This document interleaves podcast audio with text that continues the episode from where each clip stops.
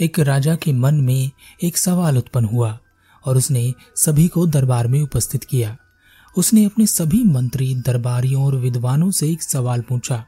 उसने कहा, जीवन में जीवन जीने का सबसे अच्छा वक्त कौन सा होता है? राजा के एक बड़े विद्वान ने कहा, राजन, बचपन का समय बहुत अच्छा होता है। वहाँ ना कोई चिंता होती है, ना कोई लालसा और ना ही कोई लालच। सब बहुत ही निर्मल मन से होता है।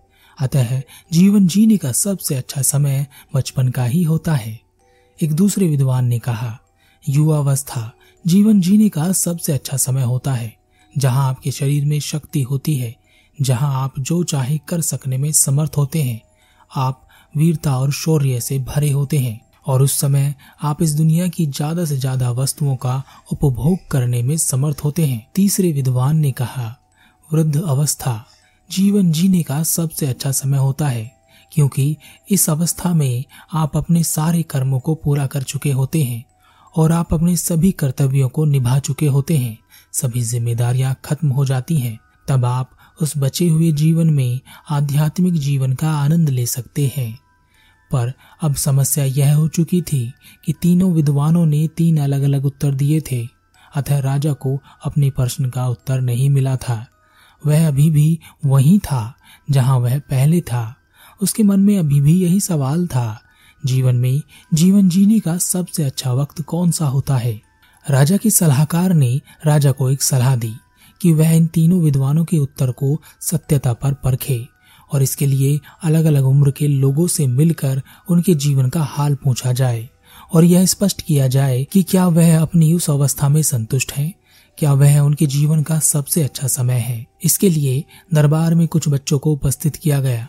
बच्चों से पूछा गया कि क्या वह अपने जीवन से खुश है? बच्चों ने कहा, जीवन तो बड़ों का ही होता है।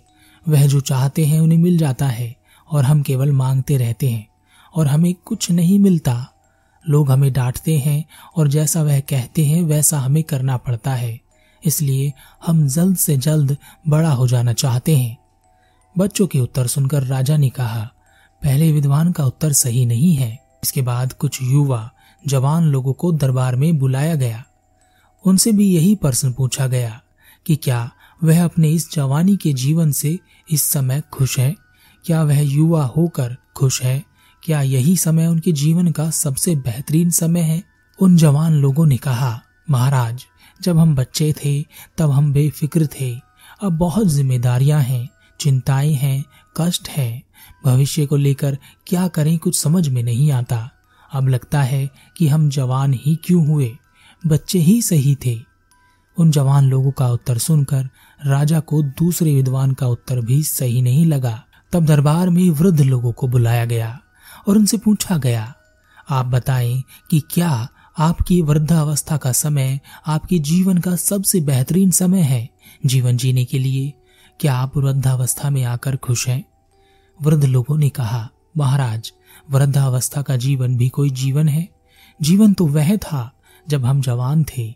शरीर में शक्ति थी जो चाहे वह कर सकते थे। हर कोई हमें पूछता था, हर कार्य में सम्मिलित होते थे। सारी बागडोर हमारे हाथ में होती थी। और अब एक यह जीवन है, जिसे हम वृद्ध जीवन कह रहे हैं, जहाँ शरीर में न शक्ति बची है, शरीर बीमारियों से भरा पड़ा है। बुढ़ापा खुद में एक बीमारी है, जिसमें हज़ारों बीमारियाँ हैं, जिन बच्चों को बड़ा करने में हम अपनी पूरी शक्ति लगा देते हैं।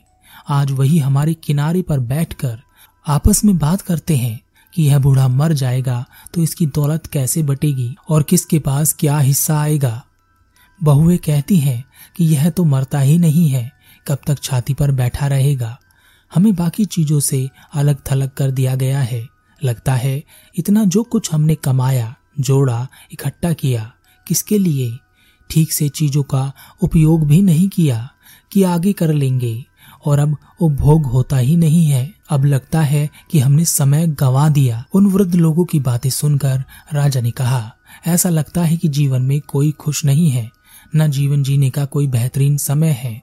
यहाँ तीसरे विद्वान के उत्तर भी गलत साबित हो रहे हैं। फिर भी राजा को संतुष्टि नहीं थी।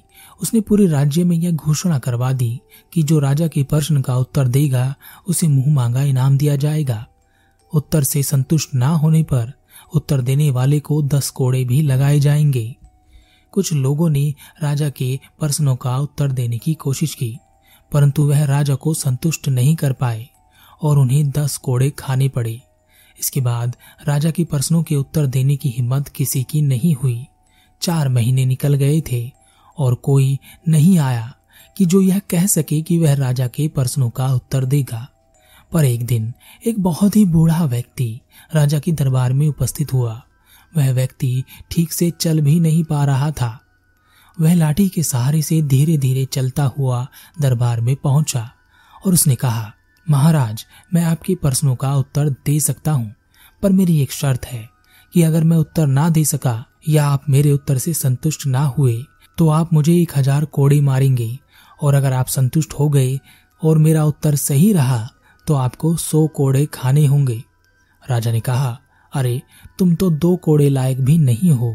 तुम तो एक कोड़े में ही दम तोड़ दोगे। बूढ़े व्यक्ति ने कहा, कोई बात नहीं राजन, लेकिन जब तक हज़ार ना हो जाए, आप ना रुके।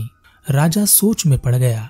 उसके मन में डर उत्पन्न हो गया था कि यह बूढ़ा कहीं मेरे प्रश्न का उत्तर तो नहीं दे देगा। और अगर ऐसा हुआ तो सौ कोड़े खाने पड़ेंगे और यह बहुत ही बेइज्जती वाली बात हो जाएगी। पर राजा मना भी नहीं कर सकता था। तो राजा सहमत हो गया। राजा ने कहा, ठीक है, जैसा तुम चाहो। अब तुम मेरे प्रश्न का उत्तर दो कि जीवन जीने का सबसे उचित समय कौन सा है?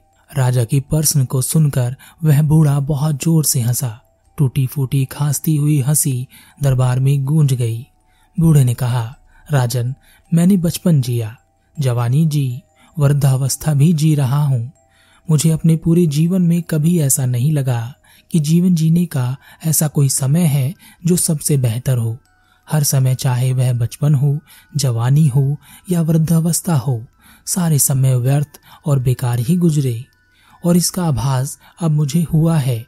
और इसका आभास अब जाकर मुझे हुआ है, जब मैं मृत्यु के बिल्कुल करीब हूँ। हो सकता है मैं यही प्राण त्याग दूँ, क्योंकि वैद्य ने तो कह दिया है कि आप कभी भी मर जाएँगे, परंतु मेरे अपने बच्चे भी चाहते हैं कि मैं जल्द से जल्द मर जाऊँ, ताकि उनका मुझसे पीछा छूट जाए और उन्हें मेरी संपत्ति मिल जाए। और यह वही बच्चे हैं जिनके लिए मैंने मन्नतें मांगी थी, दुआएँ मांगी थी, और जिन्हें बड़ा करने में मैंने खून पसीना एक कर दिया था। कल रात जब मौत मुझे लेने आई और लगभग वह मुझे ले जा ही चुकी थी, परंतु फिर भी न जाने क्या सोचकर उसने मुझे छोड़ दिया।